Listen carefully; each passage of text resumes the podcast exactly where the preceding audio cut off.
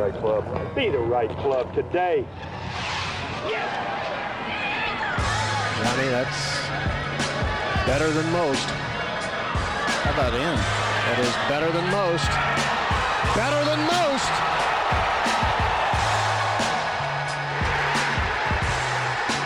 Expect anything different? Ladies and gentlemen, welcome back to the No Laying Up podcast. Soly here, checked in with our old friend Harry Higgs, talking about the struggle he's gone through over the last year or so since the Masters. Kind of, uh, yeah, he explains it all. I don't need to explain it to you. He does reference Corey a lot. Corey is Corey Lundberg, his coach out of the Altus Performance Center. He's also my coach. I haven't seen him in a long time. I'm hoping to change that actually very soon. But uh, if you're wondering who that is, and Al is his brother, Al, Al Higgs, who is his caddy.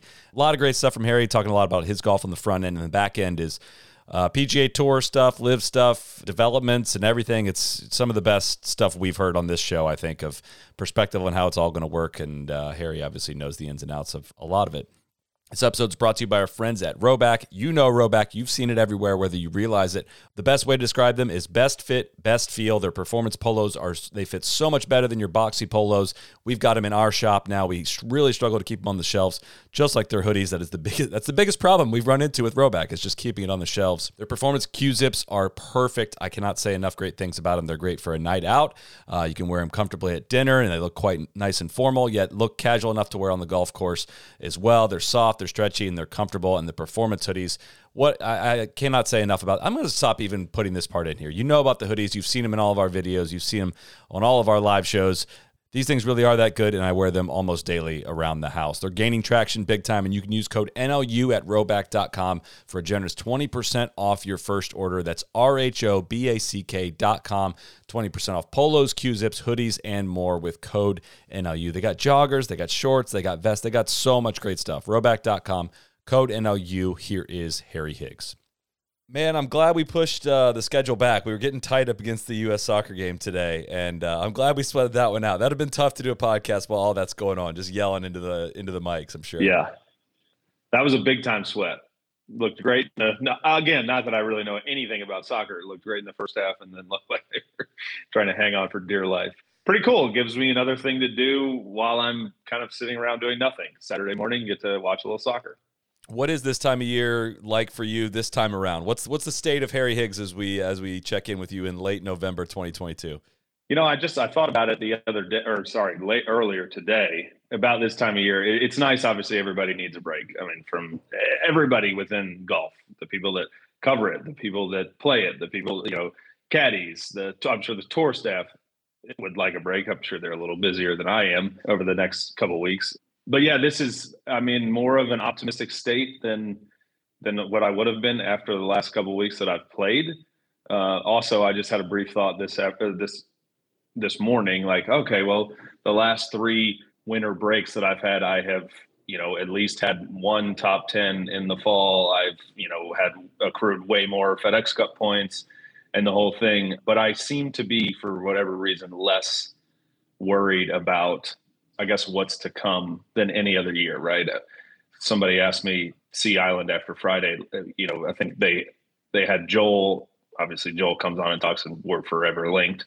Um, but he talked about kind of the fear and the you know of losing your job right the fear of kind of failing and being knocked down a rung so yeah i mean i just spoke on it a bit there and then also just having you, you i obviously i in a way did lose my job my i lost last year played poorly enough to to lose my right to or ability to play whatever i want now the kind of schedule is made for me but in a way that also is just kind of nice i know what i'm going to play and i know kind of roughly the amount of times that I'm going to play, and you got to just go and, and settle your business at those events. Um, I'm enjoying some rest. Uh, I'm, I'm going into this kind of holiday and then winter break with far less points than I ever have, and I am way more optimistic about the uh, the 2023 stretch of, of the year than maybe I, I I've ever been. So because you've given some great interviews lately, just about it seems like you've had a, a, newfound you know perspective on on you know you have not had your best year really after the Masters. You know, if if people that don't follow your career on a week to week basis, if you want to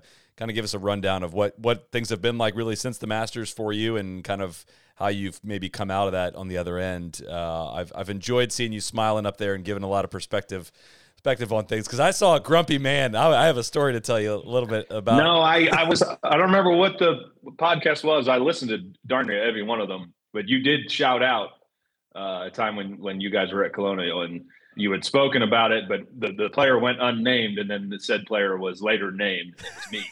um, so I, I, we will get to that. I'm I'm very curious, kind of what you saw.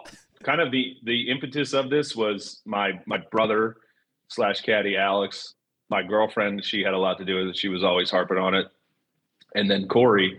It was a lot of just like, man, we don't really care. Throughout that stretch run, basically after the Masters, I played like shit for whatever it might have been, four, five, six months. Uh, I think I might have made like two cuts and two, maybe three cuts, and if I did, I finished like 60th or worse in the events where I was playing the weekend. First bit, like my skills weren't where I wanted them to be, so that irritate that just irritates you, right? You you put in all this work, you know what you are capable of, and you know just sadly the skills don't come along for the ride.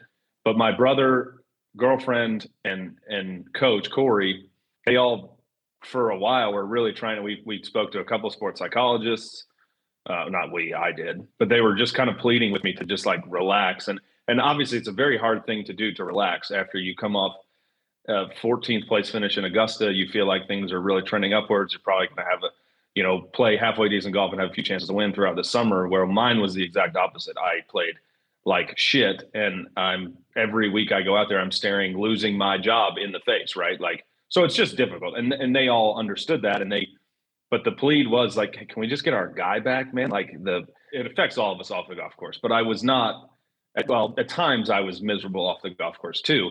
But just like, man, can we just like have some fun out here and and smile and joke and laugh and and do our best to laugh off bad shots. And and then if I think back even during the stretch, like so yeah, the quality of shots probably wasn't what I wanted, but they really weren't. The the reaction to the the actual result, whether you know the result was not as poor as as the reaction was. Yet at the same time, like golfer, every golfer has gone through like a time period, whether it be a round or a series of rounds, where like I know I'm being a bitch right now and I can't get out of it. I know that I'm way more upset about this than I should be, but I I I can't get out of that. And I I that that's what I found interesting about kind of the, the perspective you've shared the last couple weeks. Yeah, the the worst part about it is, and the reason why I am reluctant in a way to speak to a I guess you would say like licensed professional, a sports psychologist, whoever it may be, is most of the time, at least in my understanding of what I would hear from those those individuals, is like awareness, you know, recenter, deep breaths, right? Like be present.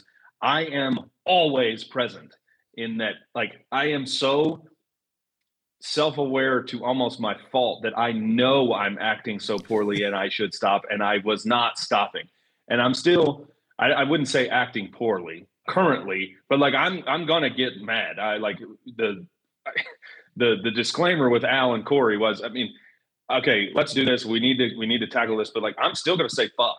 Like I'm gonna get pissed and I'm gonna and I might like you know, Al, you're there with me five hours a day. I might, you know, hammer you on something that I feel you shouldn't have done. But like I was just doing it as a way to like basically express to my fellow players, caddies, the you know the folks inside the ropes, the folks outside the rope, like express to them that oh, you know, I am really good. I just hit that bad shot. I am really good, so I'm just going to get really, really mad about it. So you guys all think that like this doesn't happen that often, right? And a lot of that was in the beginning of the year after the Phoenix event, um, which we all know what happened there. Like, not going to say I started to have a hard time being me because I've never really had a hard time being me. I've always been been me and enjoyed being me. But I had a hard time with like the recognition and people coming to watch, you know, watch me play all this stuff, which is something that I love. But they were coming not maybe not necessarily because of like my results and my like you're going to really be like come watch me play and yeah I'm, you're going to see some really really great golf shots so that was kind of the start of how it all just teetered downward and then it, it did get to a point where it just felt like I, I mean i was aware while i was doing it like act out cause a scene to let like almost subconsciously to let people and others know like ah it's okay i'm really good at this. I might have just hit it in the water three times in a row but i'm still really good at this right? Which just serves fucking no one. Uh, obviously doesn't do me any good. And when it makes my poor brother it's really really hard to be around me. I I still think that I did a pretty decent job of when I left. Maybe they needed to give me half hour an hour, but once I left, I was. But I, I mean, I was irritable at times, and I, you know, we all, all still are. I'm a fucking human being, but I was irritable to you know be at dinner with or stay in a rental house with. And I did a pretty good job of shrugging it off after a while. Um, but it's just hard, man. You know that you're doing it, and I just wouldn't wouldn't fucking stop. And it I guess in a way like took losing my I didn't lose my job necessarily, but it took losing my ability to pick my schedule and my the certainty of how many events I'd be in. And even it it didn't like I didn't the flip didn't switch then either. You know, I played shit in the Korn Ferry finals. I played poorly in the first two, Napa and Jackson. And then Bermuda was kind of the start. I played great. The first day, shot seven under. It was a very the conditions were very easy. But like, okay, we're starting to turn it around. And then I acted like a complete ass all day Friday. And it was raining and windy, and I hate playing in the rain. No excuses, but I played poorly and missed the cut. I went from like, you know, tied for seventh at the first day to to missing the cut, and it was just like Corey and Al and everybody stays away for a couple days. It's like, all right, man, how are we going to attack this? Come, you know, the next week. Shout out Keith Mitchell for pushing an invite through for me to get into Mayakoba. So I, am playing the next week. And I think it was Wednesday. I talked to Corey and Al. We, we had talked some throughout the week and how do we attack this? How like how can we shake this? Because we did like we did half of it, and it was like guys, I'm now now I'm just fed up and I'm tired of like the failure. I mean, it's just I'm not upset about it. I'm not, but I'm just tired of it. Right? I mean, it's just miserable, man. It's it sucks. I know that I'm I know that I'm trending. I know that I'm I'm close. It's just if I can get out of my own fucking way, I think like worst the worst thing I'm gonna do is shoot like even par if I just start acting like a golfer again, a, a professional golfer, right? Somebody that like knows deep down at some point things are gonna turn around. And the really the conversation was left pretty open. I just kind of aired it out to to Corey and my brother, and I went out that first day in Mexico, and I think I might have shot two or three under. It was a little bit of a few mistakes here and there, and I was like really close to blowing up, but I held in, held it in, held it in. And then I went out there that Friday, and it was like, okay, well, I mean, I have missed probably, I didn't do the fucking numbers, but I'd missed probably 14 of 17 cuts leading up to that day. And I start the day on the cut line. And like, I just kind of teed off. I was like, I'm just going to do a really good job today and see what the fuck happens. I don't really care if where it goes. I'll just figure it out. And I went out and shot the the easiest 900 par, which I know I don't want to like slight people, but most people don't understand like that it is possible to shoot nine under very easily. Um, technically not that easy, but I mean, it, it, was that day. And, and I think I made the turn and I hold a wedge and then I made another birdie, birdie on a par five. And it was like, huh, I think if I birdie in, I'd break 60 so I might as well just fucking do that. And I, I actually had great looks and wound up missing a few putts and then birdied the last for, for 62. And it was like a weight was just, just lifted off my shoulders. It's like, oh, okay. It, it almost took that. I, had to show it to myself. I had to show that if you can act appropriately and just kind of trust that over time, even like poor, a poor shot that you act appropriately to, probably even later on in that day, you're going to hit a good shot just because of how you acted, you know, three or four holes before when a poor one came. Would you carry that into your next shot though? Like that that's a, a tiger thing is like you can get as mad as you want yeah. after, but the next by the time you stand over that next shot, it has to be gone. Is that is it seeping into your next shot? I I think Tiger was the only one that was ever able to do that. Yeah. Whether and whether he was or not, I mean, something he always says. I just I don't believe that it's really even that possible, right? Mm-hmm. I mean, it would get to a point where I would get so angry and frustrated and that I wouldn't get ready. Yeah. And and I would do I would do this all the things that I normally do, right? Like if you saw the routine, it would be the same everything. But I wasn't like ready to hit the shot where it wasn't I didn't like just take a second, maybe take a deep breath and just be like, all right, this is what I want to have happen here and these are the things that I'm going to do to better my chances of achieving that. And it that was kind of the difference, right? It was I'm probably still going to get pissed. I'm probably still going to curse, probably too much. But I'm like, uh, when when it comes, the gun's about to go off. I'm going to be ready to go. And I did a great job of that Friday leading into the weekend. I did it. I thought I did it. You know, it gets harder and harder now. I'm, you know, teeing off Saturday, like I think second to last group, third to last group. I'm in like fifth place, a few shots back. Like, all right, now you thought Friday was hard. Like this shit's gonna be really hard now because there's a carrot at the end that if you have a great weekend, you win a golf tournament, things totally change. I played solid Saturday, and I missed a fucking tap in on 16 for bogey, so I made double. And it was one of those ones where you go up and and you're just about to hit it and I'm off balance. I'm like, oh no, no, I can't hit it yet. And then I so I stopped and settled and then I just missed it anyway. Right. And this shit just happens. It sucks. It's awful. And then they move the tees up on 17 and I storm up there and I'm all mad. I grab a water, it's really hot, and I chug it and I am fuming. And Al's like, basically it's driver or six iron, man. It's a tough wedge flag to get close to. If we can get driver, there's water left though. We get driver up there, it's anywhere on grass, it's a pretty easy up and down and I was like, all right, man, I'm hitting my driver and I'm going to aim over there to the left. And I'm going to trust that basically every tee shot I've hit so far has cut back. We're going to do that. So, like in that moment where maybe even a couple weeks, if not months before that, I would have just grabbed the driver and just kind of like, ah, yeah, you're to hit over there and, and swung. And then next thing you know, it could go anywhere. Versus I was still pissed off when I hit it, but I was ready to go. I knew where I was intending to start it. I knew where I was going to curve it. I knew where I wanted to end it.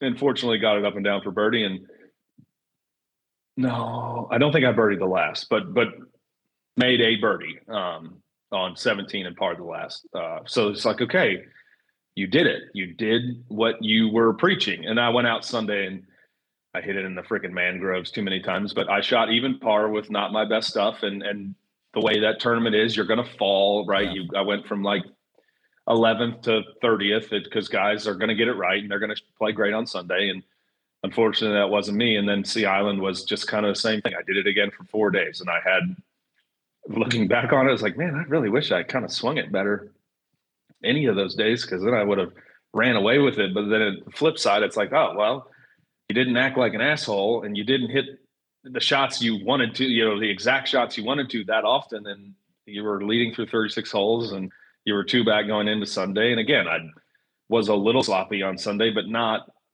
not brain wise, not attitude wise. I just, you know, hit a few poor shots and then you're battling back and battling back. And I, you know, shot even par again to fall again down the leaderboard, but it wasn't like I imploded and next thing you know, I'm in 45th. Right. Um, so that as the, to the beginning of the podcast, the first question, that's what leads me to, you know, kind of being in a more optimistic state about my golf game and, and the you know the tournaments that are that are upcoming. Well, and that's where like it's easy to, and I'll, we'll finish the story where I was outing you for uh, for being mopey at, yeah. Colonial. Was it, it's like very I, at the same time watching you kind of go through it, and I'm like, yep, I've been there, not inside the ropes, but I've been there playing golf where I'm like, dude, snap out of it, man. You got a great opportunity here. You're blow, you're wasting it. Blah blah. blah. You hit a shot on 11 at Colonial. You had a wedge into the wind I think it was Friday at Colonial, and it, pl- it went in the bunker. It came up way short and it plugged in the bunker. And you yelled at Al for it. And I was like, God, I love Harry. But if that was Bubba that had done that, I'd have lit the hell out of, out of Bubba on that one. And I was like, that just seemed misplaced. It was just like, I, I don't know if he's like in the in a great mental place here because if a wedge comes up short, it's like, all right, pro, like Eh, you know, into the wind, that's on you for the trajectory, right? Like that, there was no bad number in that. I doubt Al was talking you into less club with that. I'm like, why is he just yelling at him in the middle of the fairway right now for everyone to hear? And I know it's it's got to be it's an interesting relationship. I'm sure just having your brother on the bag and like you know having a brother that you can probably give a lot of flack to over the course of your entire life. But that was the moment that I was like, it's, oh Harry, what are we doing here? It's definitely easier for me than I think most to to get on their caddy, right? To give him shit. Um, and it's, I, I don't think he's ever given me a bad number. Um, I don't think he's really ever talked me into a poor decision, but I certainly do not uh, necessarily treat him as such. Like, and and he's on my team, right? Like he's the only one I got in there that's really for me. The other guys don't give a shit if I plugged in the front bunker, right? I mean, I was playing with Joel and Hubbard, I think, I think we were together the first two days. So maybe those guys like slightly cared. I mean, they wouldn't have cared that I hit in the bunker, but maybe they were a little bummed it was plugged. But other than that, most people like don't give a shit hit in the bunker. And yeah, I mean, I, I, you know, there's no excuse for it. And I'm I have owned it, and I'm trying to to be better. Um, but you know, it, the one slight excuse is like, I mean, it was I was probably around the cut line, and and I'd been around the cut line a lot where you don't want to be, and I feel like my skills are better than that, and I shouldn't be. But I, you know, was around the cut line a lot, and I acted like that, and I wound up, you know, being punished for it in a way by whomever it is, golf gods, whatever it may be, by missing a shit ton of cuts during that stress by one or two shots, and you look yeah. back on it, it's like, man, come on, and it's less. And I've always said it's less like the points and money, where, it, but in that scenario, I mean, I needed some points. Um, it's more like just playing golf for four days, having another two days to get better, and maybe being able to snap myself out of the the state that I was in. Right, the constant like failure. Right, I mean, just constantly failing, failing, failing, failing, and and that just compounded and made my attitude and my treatment um, of especially my brother uh, you know, worse. And it was, you know, next thing you know, I, it it started. It was, I can't remember where more towards the end of the season, Al and Corey were at an event and somebody had come up, they had come up to Al and Corey both, I think, you know, maybe just to Al. And we had played with him maybe a couple weeks before or whatnot. Uh, it was a caddy. I don't know who it was. Um, but just kind of like pulled him aside and was like, Hey man, does he act like that all the time? Like, is he that intense and like brutal? And like, does he get that kind of upset and angry and frustrated? And they were like, well, no, but I mean, it's been like that for a while. And that was voiced to me. And I just kind of shrugged it off, which I shouldn't have shrugged it off. Um, but I shrugged it off, but it is stuck in the back of my mind. Um, because I mean, I, I don't, it does, it does go away. I finish my round and I, maybe I go practice and get better and have lunch and then it, it's, it's away. Like I'm not, I don't think at least, and uh, maybe somebody would tell me otherwise. I I don't think I'm treating people poorly basically an hour after my round. Right. Um, but like for a while there, I was hard as shit to talk to. No, people were, I mean, I was radioactive. People were no, like, I don't want to go near that guy. I mean, so that stuck with me because that's, that's something that I do not want, you know, my peers, players and caddies to, to think of me. Um, it didn't stick with me enough at the time. I wish it had, but it has um, now. And even we played with Kyle Westmoreland, uh, who's really impressive uh, in Bermuda. And uh, I hit a really nice shot into the first hole on Friday after shooting seven under, and it spun off the green. And then I had a kind of gnarly little Bermuda lie, and, and it came out soft. And next thing you know, I've got 12 feet, and I'm kind of uh, getting all angry, trying to find my ball marker in my pocket. Like, and Al didn't say anything during the round, uh, but he brought it up the next week in Mexico. He's like, "Yeah, man, even Kyle, we're walking over there to the first tee after he made bogey, and he comes over to Al or walks by Al. It's like, oh my! I think he Al said, "May I, I may get the quote not exactly correct, but like he's out for blood today. Like he's out. This is going to be a war." Which I mean, Kyle would know more than any of us about that. Um, and it's just like, no, man, that shouldn't be me. That's not.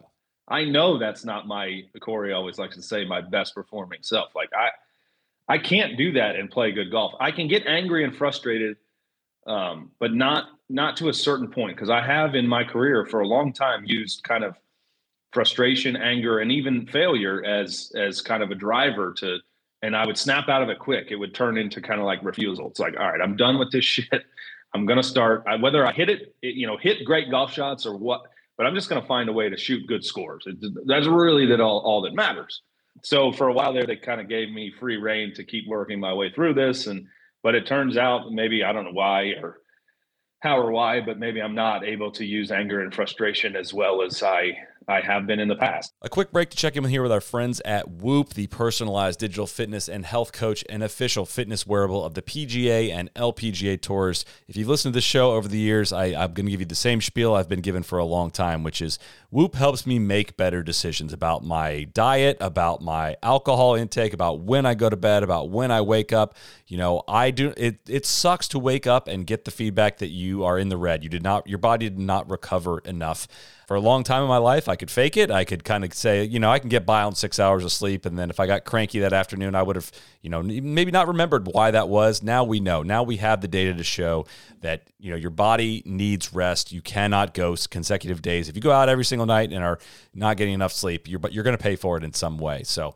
the all new waterproof device from Whoop is free when you sign up for a Whoop 4.0 membership. Any new members, if you have six months of membership left on your account, you can upgrade now and get the 4.0 for free. Right now, Whoop is offering 15% off when you use code NLU15 at checkout. So go to whoop.com, W H O O P.com, enter NLU15 at checkout to save 15%. It's the easiest fitness wearable you could ever imagine, and it has added a lot of value to my life. Let's get back to Harry Higgs. How much of this has been, you know, you you are signed up for the Netflix series, right, to be profiled in, Yeah. in some way? How much of that is like, uh, you know, it has you you kind of alluded to it earlier of kind of adjusting to being more recognized, being a bigger personality. You uh, you're an entertainer first of all, like that. That's you understand this part of pro golf a lot, and it's an important part of pro golf, I think. What has that kind of been like? Is, is that going to be documented in there? Or do you know what rounds they're following you, and or have you, you know, all that stuff? So, no, because again, like I said, I was pretty radioactive. Um, I did a we'll call it pre-production maybe interview, no cameras, no nothing, just the guys getting to know me.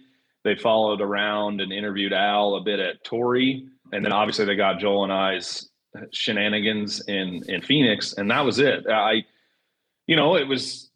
I think they were around a little bit at Augusta, but they were around more for maybe Brooks, I want to say. And I've heard that everybody, you know, that signed up that, you know, got I mean, basically had enough content, they're going to get their own episode. There's no fucking way they have enough content to, like, I think the only time you're going to see me in that is when Joel and I do our, you know, hooligans and maybe just a quick, brief passing word or whatever it may be, just as like the silly, funny shit I might say as I walk by a camera. Um, and it was it was hard to do that. I I signed up and I and again it was in the back of my mind. It's like I don't really know if, I can handle all this, right? Like uh, you know, kind of third year on tour, we've kind of elevated to a little smaller, like higher stature and. Man, I kind of want it just to be quiet. I like it when it's quiet and I can just work and, and have you know my life here at home and have Al and Corey help me on the road and, and my you know girlfriend as well, mom, dad, you know every kind of the team. Just like we just all hang out and do our own thing. So I didn't really have them come to rental houses or whatever on the road. And then it you know come midsummer, they just a couple times they reach out and it's hey we would love to come you know visit you in Dallas, show you know come visit your home, come visit you know Trinity Forest and and see all the knuckleheads out there. And I'm at that time it's like i'm in a fight for my job and i'm acting like an asshole and like i don't have any time. Like i'm never going to be home because i have to play every week from here on out to try to secure my you know playing privileges for the next year. And so it wound up being i wouldn't imagine i'm in it other than joel and i on 16 um uh, yeah i mean in a way that that was kind of this maybe the start of like oh shit i'm people are like paying attention to me which i don't mind i really don't but it's like man i really I've done a lot of really good things in this game. I haven't won one of these things yet, and all this. Like I've played some really good golf and some really big tournaments, and you know, also done some of the silly, funny off the course or even on the course stuff. So that's, but that's what people for you know have latched onto, and then you know they took a liking to my personality, and it is not an act, so that's not a bad thing. I get to be myself, and people take a liking to it. That is awesome because not a lot of maybe not a lot of people in this world can say that right if you if you're in front of a camera obviously actors they have to they have to be somebody else um, to to be liked accepted whatever it may be um, but yeah i mean i had a hard time dealing with that so netflix was kind of a Yeah. kind of something that i guess really didn't work out and and if they continue to do it i think i may take another couple years off to try to better deal with like i guess in a way being me and and hopefully I have the success I'm planning and, and then I get to, you know, I hope to have the success. And then I also hope that my, my current state of mind, my current state of being continues to progress and get better so that I can deal with what would come with, you know, me having success and winning tournaments. Um, and then at that point, maybe we, we invite them to our house. For the listeners' sake, you finished outside the top 125. You're in the 126 to 150 category. You got, correct me if I'm wrong, you got all the starts you wanted in the fall what will you get as a part of this status? What you know, are you going to be hoping for some sponsor exemptions into what events? What events you know are you looking to get in the most? Are you going to get enough starts? Is there any Korn Ferry? What's your schedule for you know for the next year? I was I was of the 126 to 150. So you know everybody goes to Korn Ferry finals basically, um, and then I was not successful there. So the guy, all the guys in front of me, all got their cards back. So I wound up being technically the 126 guy, first guy out of um, fully exempt status, and I was able through the last two weeks to to earn enough points to stay at number one. So until the next reshuffle, which is sometime around the West Coast, maybe after Phoenix or after Riv, I, am the first guy up that's not fully exempt, right? So if the field, you know, if it goes deeper and deeper, deeper, I'm the first guy in my category would come to me first. Just offhand, and the only thing that that we have to go with is I think the tour. If you go onto their website, that you know the the players and everybody uses shows you basically like the access summary for the last five years, maybe roughly, maybe four or five years, whatever it is, doesn't matter. Um, and if you look at that and you just go off what what the previous five years were, now knowing that this year is going to be vastly different with how kind of the structure and and what what some events being elevated and kind of where they fall on the schedule, I should be able to play at least another twelve to fifteen times pretty easily. Um, and then also, you know, I would get another crack in the fall, right? So this was the best year to be playing out of my category, whereas I just played the fall schedule and then I also have the fall schedule next year, if not all of the events, most of the events to, to continue to better my status and hopefully become, you know, fully exempt again. So in that, like 15 events until probably the playoffs and another four or five or six, right? I mean, I will have had plenty of opportunity, yeah. 20, I would say close to 25 playing opportunities without sponsor exemptions. And then that's kind of the fun part. The, I joke the kind of the the social experiment, right? Did I did I one play enough good golf? Did I two, you know, do a good enough job of cultivating um, relationships with some tournament directors, and then you know giving back to those tournaments while I played them the last three years? Uh, and then three, am I enough of a personality in a way and a draw to to warrant exemptions? There is no tournament that is more of the wide-eyed social experiment than than Phoenix, obviously, as you could imagine. So, you know, and if if I were to get an exemption there, one, that's huge, with it being an elevated event now, and two, that's you know a comment on kind of what Joel and I did last year. But I also have gotten to know quite a few of the Thunderbirds. They're, they're yeah. the organization that runs it, and you know, I fortunately for me, for some way, some rhyme or reason, I'm I'm able to speak with people and and converse, and you know, which is a lot of tour players are able to do that. Just most most, if not almost all, don't really care to kind of do that during a tournament week, and I don't really care to do it that much either. But I just wind up talking to so many freaking people that you know, I think I, I think I'll also have a great chance outside the let's call it around roughly around 20 events that I'll play on my number that I'll have a, a good chance at getting quite a few sponsor exemptions as well. Will strip for sponsor exemptions. I think that should be your. Uh, yeah, I mean that's that should be. And when I was with email. I was with Joel earlier. Uh, we did a we did a golf day deal out in Vegas, and it was like, well, yeah, no shit. They should pair. They should. They should put you in the event. and They should pair us together. Um, I, we will. I can guarantee you, we will not do what we did this last year, but we will come up with something that is maybe equally entertaining. Uh, your relaying of that story, the the part that makes me laugh the most is you just including Joel being a good friend because you turn around and he's got to turn off yeah. helicoptering well, above his head. He was, a, he was a shit friend for setting everything up as to where like I felt enough peer pressure to do it. He was also a shit friend for hitting it to 12 feet and then giving me a perfect line and leaving it just short because then I knew I was going to make the putt. Um, uh. Yeah, but yeah, good man he is. I turned around and his was off in the full helicopter, and that was it's like okay, I can breathe now. And then beer cans started flying, and that's like oh shit, we got to get out of here.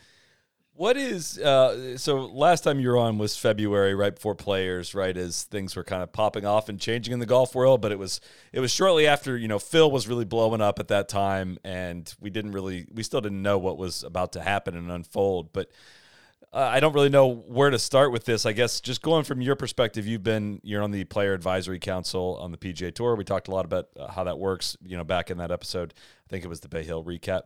Um, what what are, from where you're sitting? A where what are the changes that are that had the changes that are happening to the PGA Tour? What are your thoughts on them? How do you think it benefits a player like you? How does it hurt a player like you?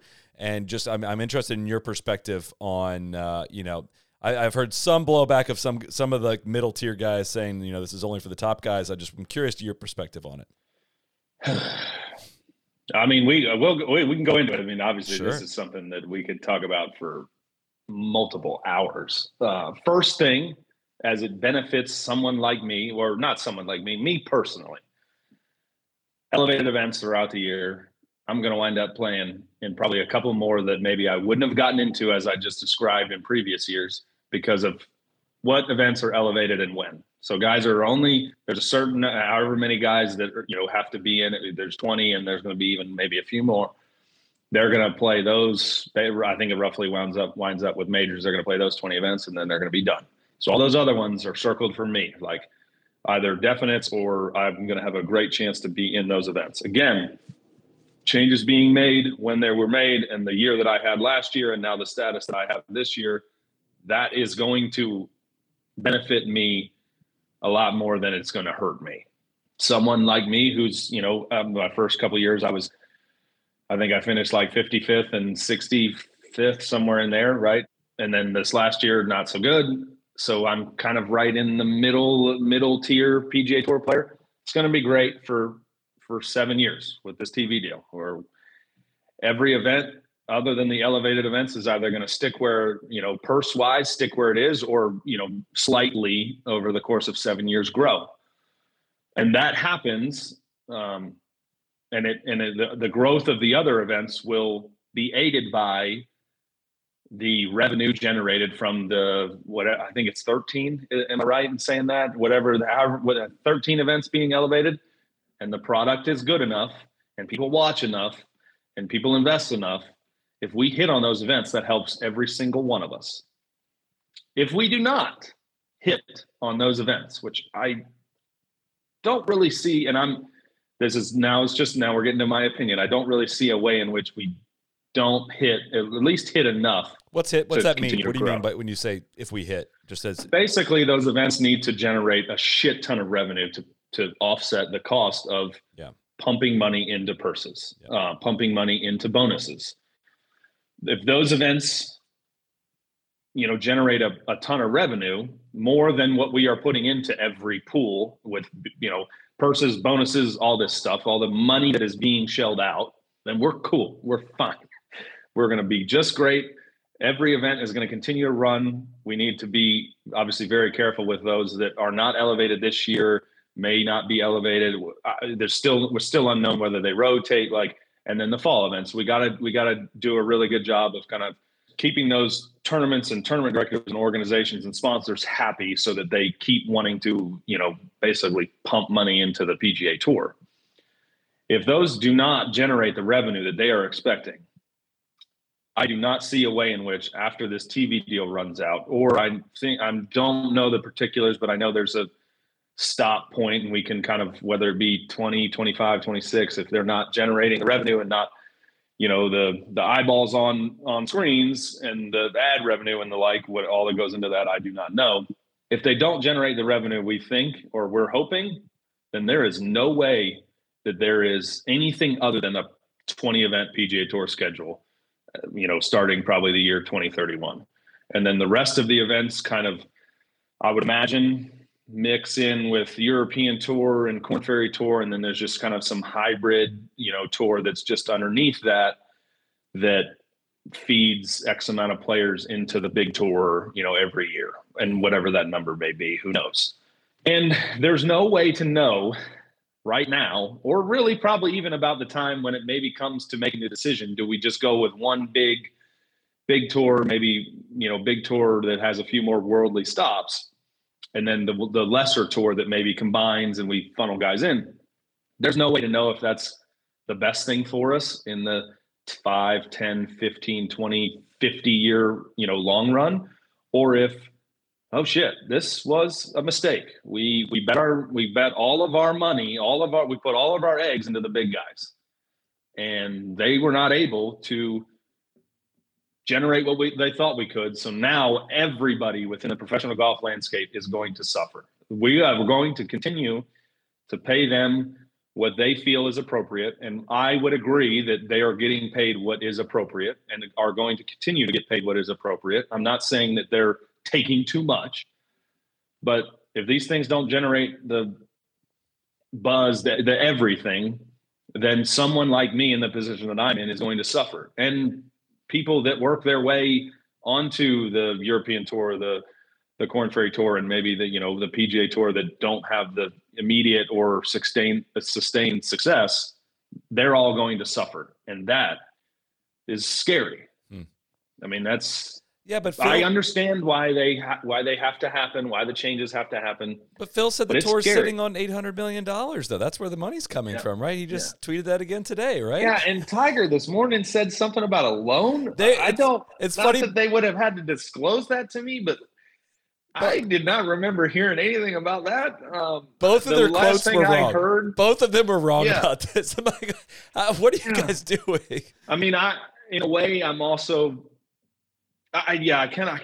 But Tiger may not be wrong, and maybe they there was some wrong phrasing, whatever that is. It, it, yeah, it, wrong. Dipping into the reserves is what they um, did. Yeah. Phil was dead ass wrong. Um, we're not sitting, you know, in an, organization that is set up as we are. It makes sense to have cash on hand for, hey, a pandemic or for whatever it may be. It was huge during the pandemic, obviously. It makes sense there. And but now we, we're dipping into those reserves, right? I mean, we dipped in this year to get some more bonus pool, more money um, the TV contract that comes in Jan 1 and the money, you know, yearly is going to help, but we are dipping into all of that. A real quick break here to do a house ad NBC style. We are running a post Cyber Monday sale through this Friday, December 2nd at midnight. It's a site wide 15% off sale. We are extending the 20% off Nest discount through Friday as well. Nest members, you usually get your 15% off, but it's now 20% off through the end of this week. If you've never tried our apparel, our merchandise, it's a great opportunity to snag. You know, we got best selling t shirts,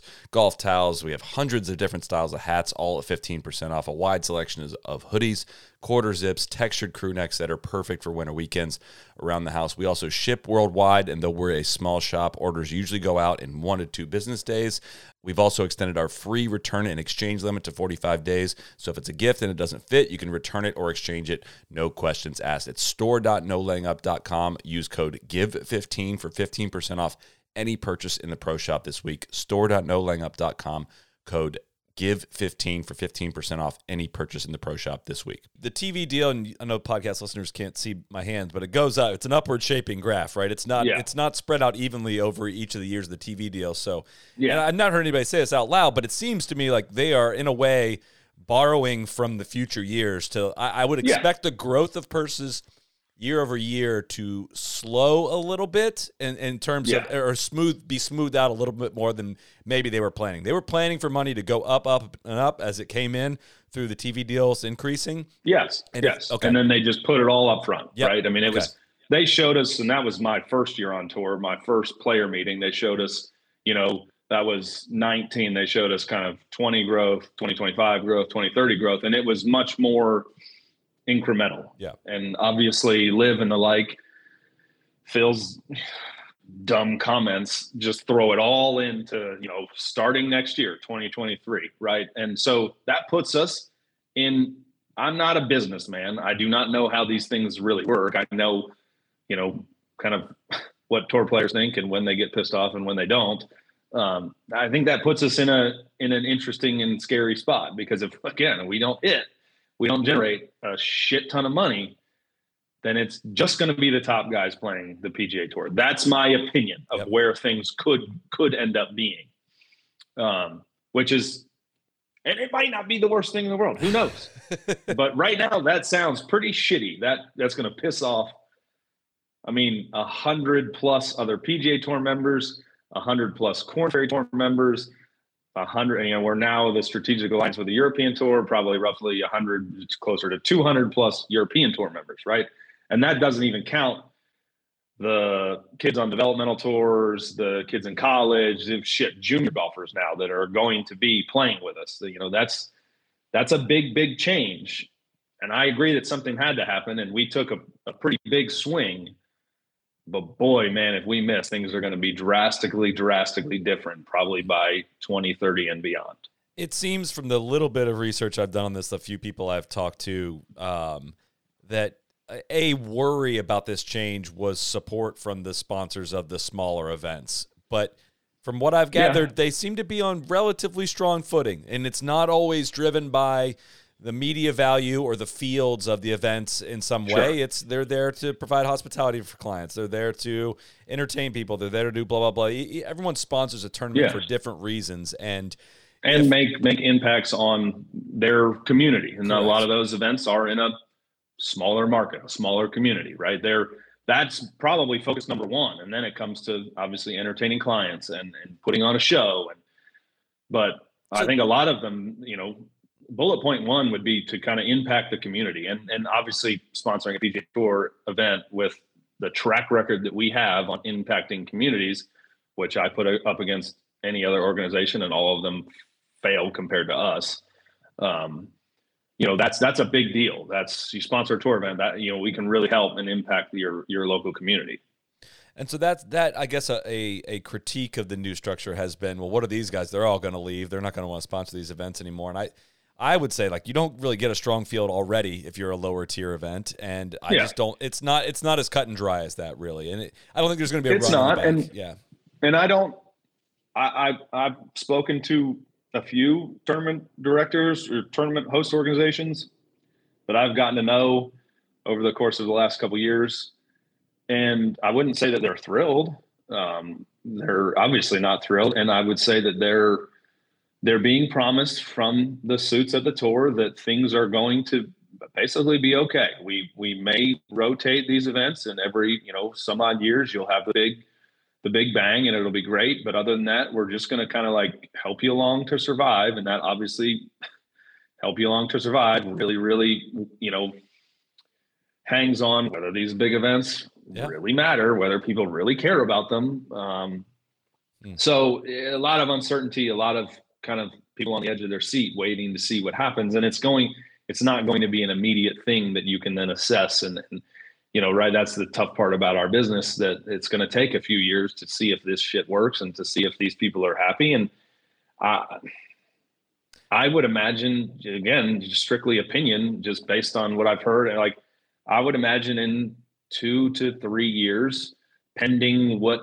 decisions are made about where these elevated events go, that some sponsors will drop and sure. they will not sponsor a PGA Tour event, and then it goes to the suits at the tour you got to turn around and sell that immediately because if those events, the sponsors drop and the event goes away and we have a dry week, now you've pissed off 150 plus people that you are employed to yep. look. I mean, they're employed to funnel money to us. That's it. That's that's all they're there to do. And now with Tiger not being able to play hardly at all, and, and a threat from another organization, they have to work overtime to make sure that all of those things go smoothly. And if somebody drops, somebody steps right in. I mean, it's there's going to be a lot of things. There could be a lot of events that maybe not a lot, but a few events that that may be sacrificed. And if they aren't able to fill those spots, then we've got big issues. I whereas you know a year later, I've been like, yeah, man, it would be nice to not have 47 events on the schedule right? So you play way too much golf and all this. But actually, after sitting in these rooms, like, now we need every bit of 47 events on the schedule to give people opportunity to play professional golf. And it makes more sense under the newer model to like have it tiered in some way than have than trying to pretend like these 47 are like equal. That that that's where it makes sense to me. I, am following. I mean, I agree. Uh, you know, in terms of this is not a done deal and, that's going to work. It's not. And then the tough part about that is where somebody that won, I don't know, I'll use Tampa as an example. Tampa usually gets a very, very strong field. Maybe not a lot of big names, but it's a very, very strong field yep. versus somebody that wins. Unfortunately, John Deere is always the crux of every joke versus somebody that wins John Deere. That's you get the same amount of points. Right. right? I mean, you get the maybe not the same amount of dollars, but then if it's not the same amount of dollars, for it's a rounding error in terms of the difference. I'm I'm totally cool if Tampa, let's say, is is a great event. It's going to be elevated in X amount of years, whatever. It's probably not, but if those elevated, they want you know 550, 600 points versus 500 for the win. That's fine.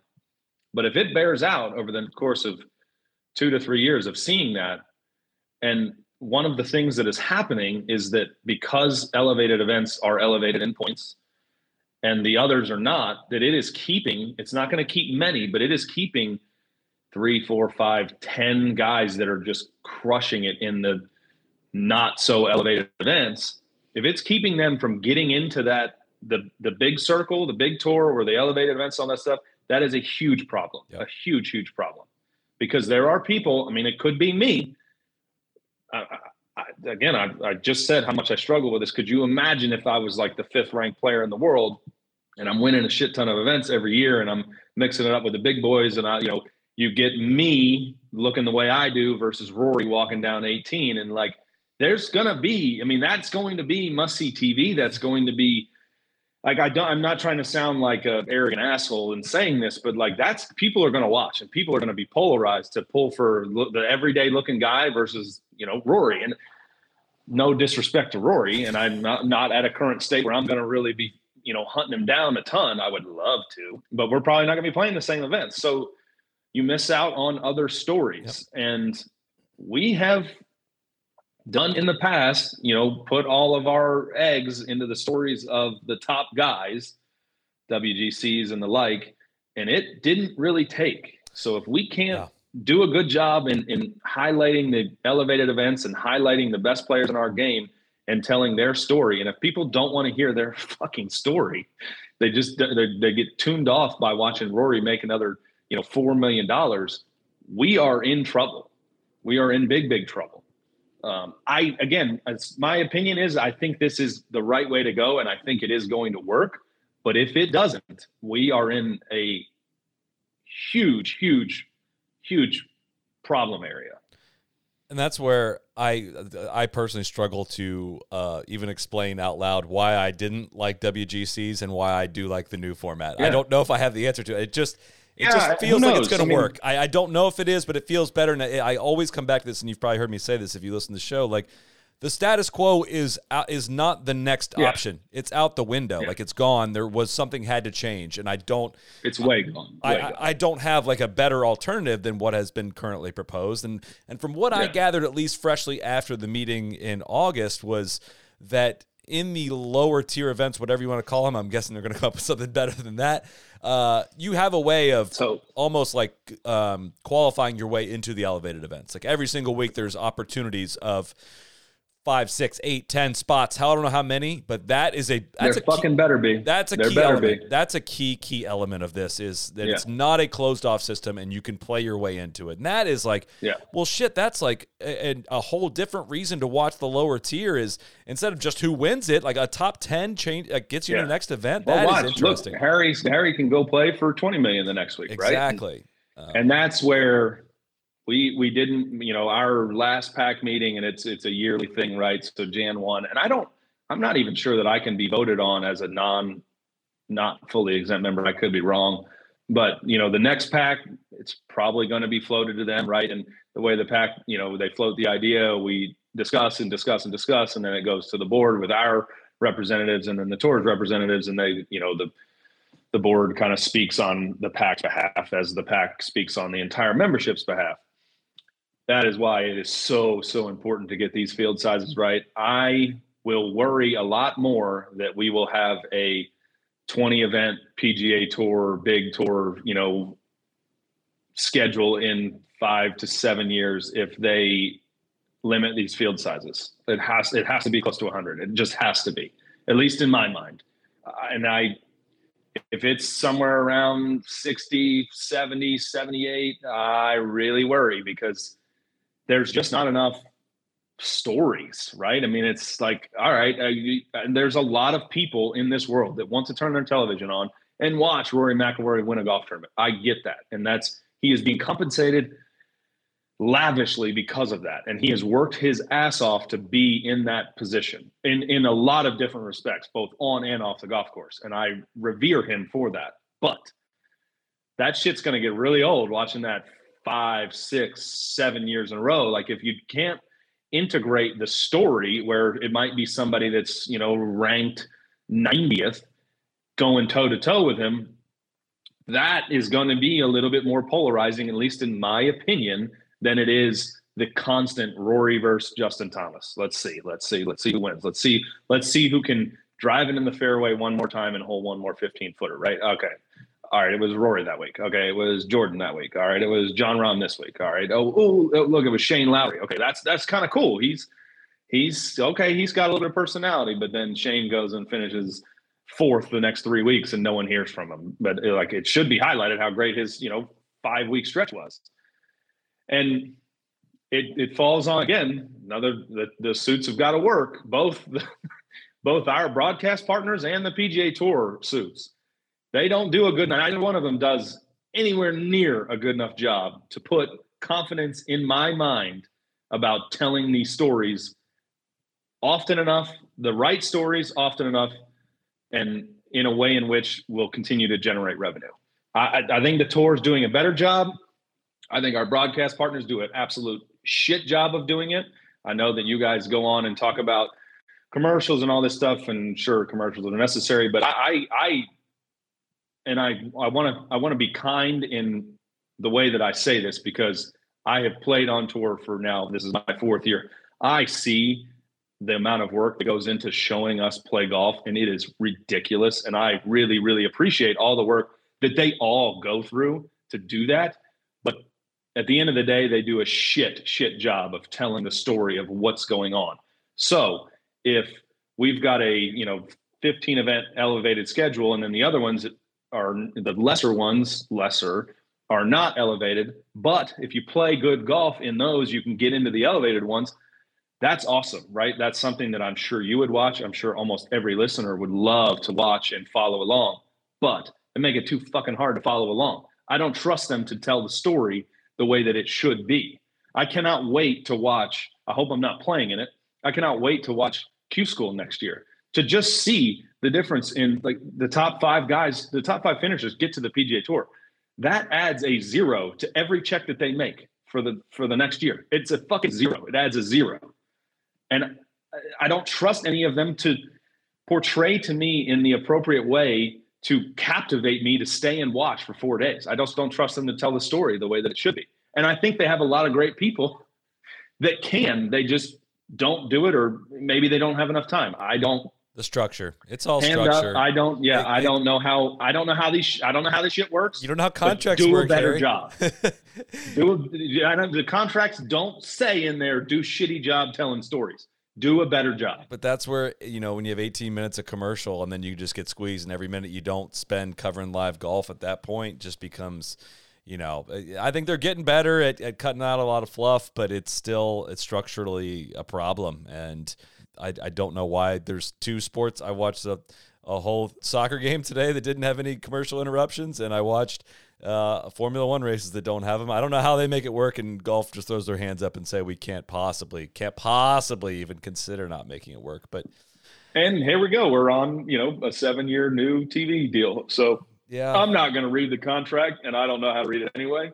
but I just challenge them all to do a better job telling the main stories that are easy, but also the ones that aren't. Yeah. Tell the stories that are not easy to tell. Tell I've just given you, if I win Sony, I have just given whomever it is every bit of what the story that you should start, that you should tell in the first 20 minutes of this podcast if I win Sony. Yeah. The first 20 minutes, you listen, you take some notes, you tell this story, and you tell it over and over and over and over and over. I, I hate to harp on them because I know how hard those people work. They have a lot of really, really great, talented people. They have storytellers. I do believe that they do have them. They they employ them.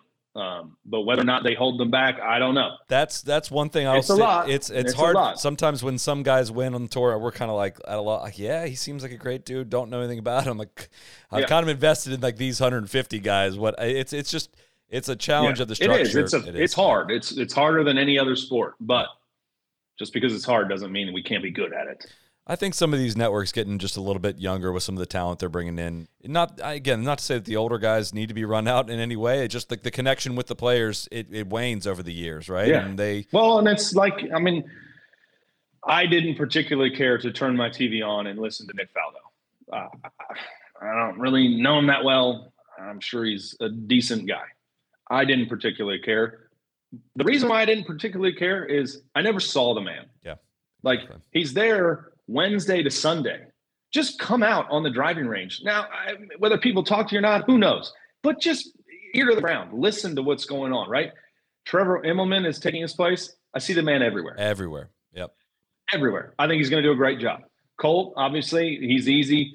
Colt is everywhere, and Colt has the relationship with Exactly. a lot of the current top level guys, and even some of the not so top level guys. He has a relationship with them. It's it's going to be easier for him to tell the story. Now, when it comes to you know nut cutting time and the story needs to be told, everybody needs to stop talking and let Colt talk because he's the one that has the story. Just just stop. just stop talking. We're going to listen to Colt for an hour for the end because Harry is about to win and Colt knows him really well, right? Or whomever it may be. Yeah. Uh, or or you know, Immelman just any any time one of those President's Cup guys from the international team is about to win this next year, Immelman should be the only one talking for an hour. Yep.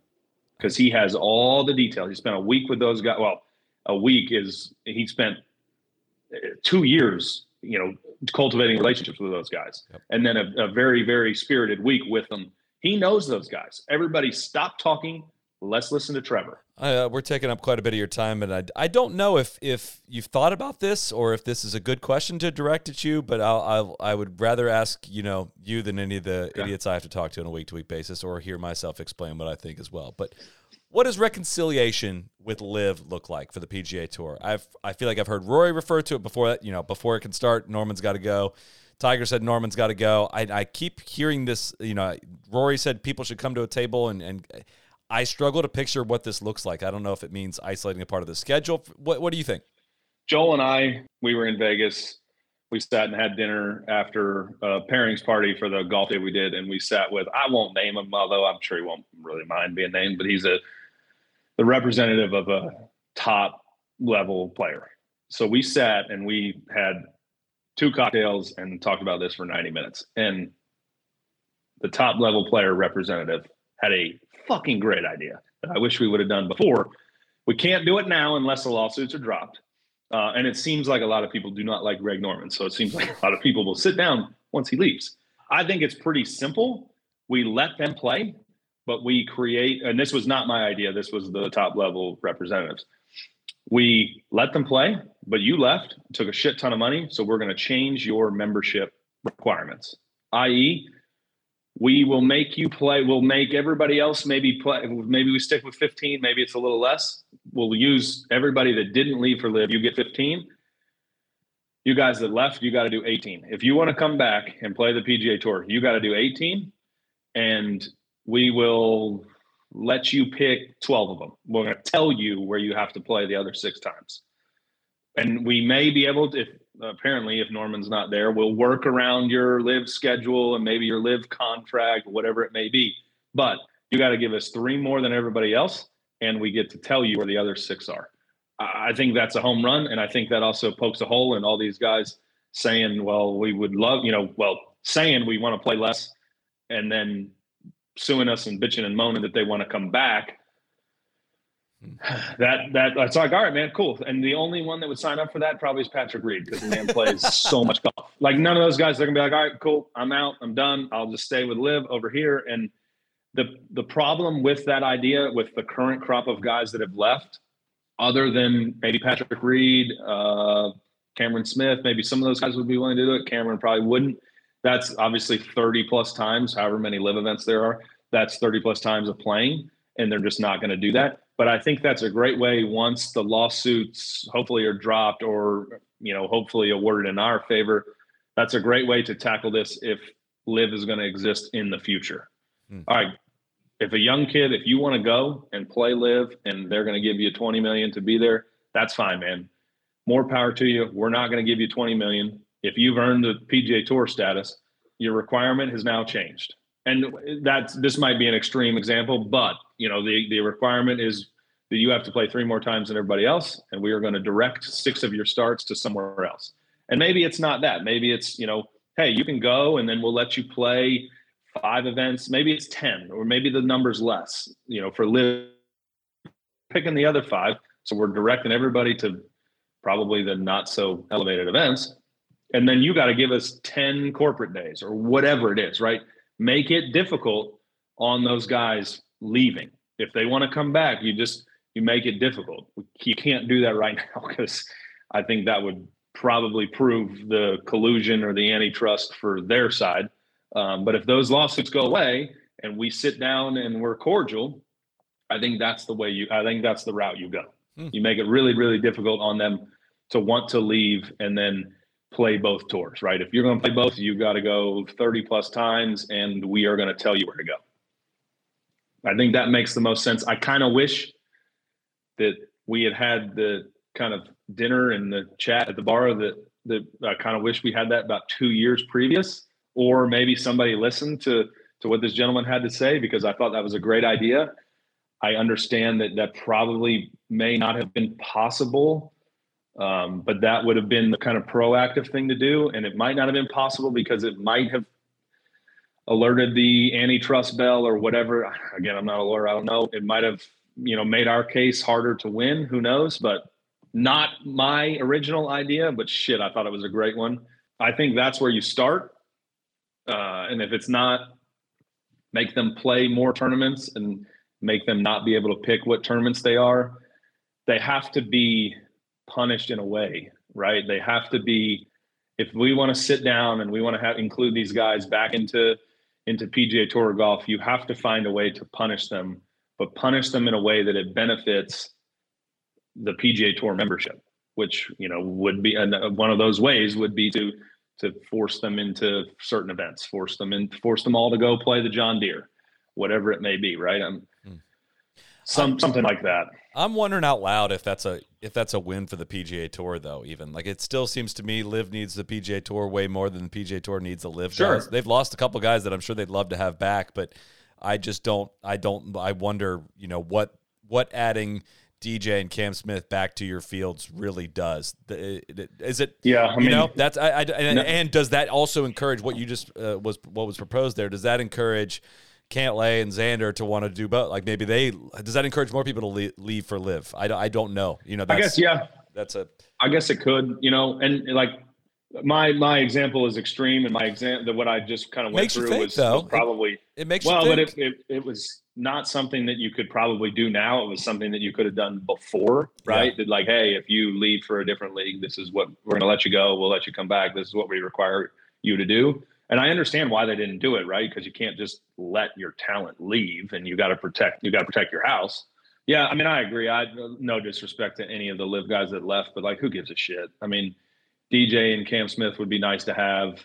I had Bryson and Brooks and and Patrick Reed, right? Like, I know, uh, but like they took kind of the villains from us, and they those those are those are beneficial to to every field. Um, obviously, not just because they're in theory villains. Um, they're also really really good golfers. But I, I still I totally agree. I don't think that we need them as much as they need us. And like, who? All right, cool. Those are the names we lost. I I don't really think. I think the armor is is not is not broken, not dented. I think they just took like a sleeve of the armor off by the guys that left. Like all right, now you can shoot a bow and arrow through my arm, but I'll live, right? Like it's not that big a deal. Uh, and you can regrow it. But can, the arm can grow back. It just you can, we, we, can, yeah, we, somehow we can regrow the arm. You know, uh, flip side, we've we've talked some, and even at that, you know, at the at the dinner we had where we were talking, it was like, man, okay, well, you know, if I was in charge of LIV, what I would do, and I know it's probably not what they're going to do because they're very, you know, 48 guys, 54 holes. I'd just double the field size and I'd let all these other guys that aren't going to be included in the elevated events. I'll give each of you a million bucks. You go play and then bye bye PGA Tour. I mean, it's where you know we we put ourselves in a in a vulnerable position that I think we were going to prevail from, but there's a way in which we don't too, and that's both scary and also like exhilarating. You have to play by real rules. You have to play by real business models. Like you don't have yes, yes, a sugar they daddy. obviously just don't. Yeah, that's No. where it's like that's where it's like yeah, if you do lose and the PGA Tour falls apart, it's kind of inevitable, It- or it's kind of written in the stars in terms of. Uh, I'm Yeah. sure there were mistakes made along the way that could have been prevented, you know, whatever. But dude, it's just it's it's a it's it's kind of amazing that it's held together even like it has because uh, it could it a few players Yes. away from the the dam really really breaking, I think, and I, I think so. Yeah, and I'm I'm thankful to those gentlemen that that we're going to now compensate lavishly that they did not leave, um, because that leaves me a place to play, a place to earn a living, a place to achieve, you know, my goals and dreams.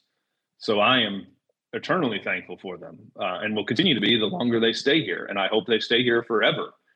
Um, but you know, there are holes in the dam. We we're going to wait and see. A lot of this is wait and see. See how this shit goes. See if we can generate enough revenue. See what they're doing over there. See about the lawsuit. See, you know, whatever it may be. So in a in a whirlwind answer, there's there's no telling what compromise would be like. And I don't I don't want to compromise with them. I'm I don't understand why Tiger and Rory are saying that. I don't and they they obviously have access to a few more high level information, you know, tidbits than I do, but not that many. I like fuck those guys. No, we are not compromising. We are going to make our house, we're going to build our house. We're going to build our house strong and big and lavish and it's going to be awesome and we're going to highlight all the top talent and we're going to hopefully tell the stories of the not so top talent when they get into the mix like that is the model. Let's stop worrying about people leaving and trying to tear the house down. Like, let's just take care of our own and do the best we can for our members and our sponsors and our tournaments. And fuck those guys, man. Like, I get why they left. Like, I still have a ton of, not maybe not a ton of them, but uh, uh, quite a few of them are still good friends of mine, and we talk a lot. And I fucking love them. Like, they're they're my brothers. But who cares what they do, man? Let's stop caring about what they do.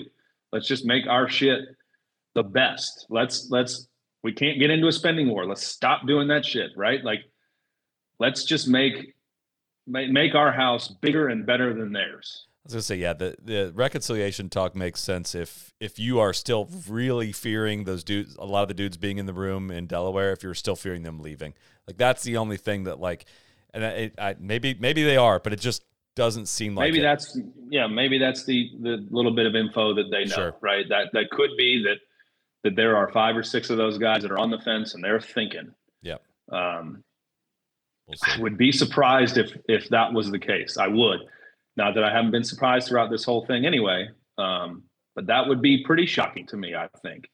So if that's the case and there's not not but one or two of those guys on the fence and maybe they're they're but they may still stay, stop worrying about those guys, man. Let Greg Norman run it into the ground, let the Saudis spend billions and billions and billions of dollars and then wake up five years from now and be like, "What? We got, we're spent all this and didn't do any of the revenue generating, and none of these teams are sold." Like, yeah, we need to stop worrying about them. We need to make our product as good as it possibly can be, and we're we're taking a lot of the right steps in doing so. Um, and I hope we continue to make it better and better and better. But we are in a holding pattern. We're in a wait and see. Do, will people even care that our product is better? Right? I mean, will will they do a good enough job over there that like, oh wow, they're gonna. All right, well maybe I can watch either one of them. Right? Who knows? But We'll see. I'm excited to find stop out. Stop worrying about them. Yeah, Yeah. I, I am too. It's a, it's obviously an extremely extremely entertaining and and riveting time to be a part of this landscape in a very very small degree. But as a professional golfer on the PGA Tour, I mean, it is it's awesome. I mean, it's it is wildly entertaining almost day in and day out. Um, that that we don't have to sacrifice any further for kind of the greater good of of professional golf and then golf as well. But you know, most of us professional golfers really don't care about the the the general game of golf. Um, I would say I do to some degree. but I just want to keep playing golf for money and and achieving my, my my goals and my dreams. And you know, if golf kind of suffers along the way, I think most of us would say, "Oh, that's a bummer." Um, so yeah, stop looking to PGA Tour professionals to like grow the game and, and like do good things. Right? We're just No, we're trying to that's achieve. what the LIV golfers are for. That's that's what they're doing over yeah, yeah, yeah. the They're game. they're yeah. I, I could grow the game. I mean, if they if they want to sign me, it's going to cost them a pretty penny, but I'll grow the game for you. Not the guys that you sent over there. No. Well, I, I do wonder what the Netflix thing is going to do for you know what you're talking about in terms of delivering the eyeballs and the interest. If if you know, I, again, I don't. If you don't fix a television product, I don't think you're going to retain a lot of people. But uh, I, I'm Yeah. curious if it if it drives an interest. You know, it did with Formula One, but Formula One I think had a way better house in order. Uh, and was ready to Yeah. entertain new people and made it easy to digest. And I think golf is a way different struggle. And um, I, I don't know if it's, It's gonna, gonna yeah. I, I I could see a way in which it helps them more than it helps us. I was wondering the same. I think thing. it help. Yeah. I think it helps both. Um, but I could see it helping them a bit more than it does us. But the gentlemen that left that were featured don't have great reputations. They're winners. They're they've achieved great things in this game, but they don't have the best reputations. They may not be the easiest people to turn on, and they're not maybe not that fascinating when you turn the television on and you watch Brooks Brooks Koepka sitting around in a rent home eating his eating his breakfast. I could be wrong. Maybe he puts on a different a different face and he he does a better job of kind of acting and uh, like Yeah. and if he does, it's going to help them more than it's going to help us. But I don't think they're that good at at, at the entertaining part of everything. I think over the course of the last few years, people have seen that. Eh, yeah, they're just man, those guys aren't really that cool, and like I don't really care what they're doing. Let's It's- let's skip this episode, right? I mean, Yeah. who cares? It's Uh, gonna just. I, that's my hope. yeah. We'll we'll wait and see what it's like. It's going to be. I mean, shit, it's going to be must see TV. It should, I think, come out the week after the Super Bowl. So I'm sure I cannot. I what? Uh, so that's Phoenix, and then uh, week of Riv, which hopefully I play my way into Riv just so I can be on the grounds and hear what because we'll all have watched it by probably when everybody tees off on Thursday, if not earlier. I'm assuming people are just gonna fly through it. Yeah. Oh my God, yeah. See and hear all the stuff that, that's going on. That will be that will be wildly entertaining. All right, we're gonna let you go, man. We're gonna we're gonna maybe have you back a little more frequently instead of you doing these mega episodes because we greatly appreciate your very candid perspective on everything, and it uh, it beats. It text me whenever we're saying stuff on the pod that doesn't make any sense, you, or we got all wrong. Just just keep it keep us Okay. honest. Ah, okay? you guys do a you guys do a very good job. Uh, you know, honest. I don't I will, I will, and you know, you were part of the reason for the kind of recent turnaround, the, the right. call outs, the shout outs. Like, I kind of listened to the first bit. I was like, oh shit, I hope he's not talking about me. and then I listened to the next one. I was like, oh fuck, he was talking about me. All right, I got to continue to get better. Uh, we always say we have tons of time when we do, and I don't. I like doing nothing in with my tons of time off, um, but I, I really enjoy sharing the time with you guys. Um, I got. I've been a really big fan of uh, Tron and Randy's trap draw too. I got to get on there and just talk about something. oh God, yeah, hell yeah. Uh, they started going on like airports and and the pet peeves and oh man, I gotta I gotta get on there I will. uh, for a, for one of their chop sessions. Man, that does as much as I've been traveling, we've been turning those on, and it's it's been wildly entertaining. I will shoot Uh, them. my a brother and I are texting back and forth about what they're saying, what they're talking about. It's been a lot of fun. I'll shoot them a uh, message. but I- they, they don't listen to this podcast, so uh, they- they'll never hear that. Yeah, no, they don't listen to the golf one. Yeah, All right, brother. Well, thanks for the time, and we'll uh, chat soon. Cheers. You got it. Happy holidays. See you. Be the right club. Be the right club today. Johnny, that's better than most. How about in? That is better than most. Better than most.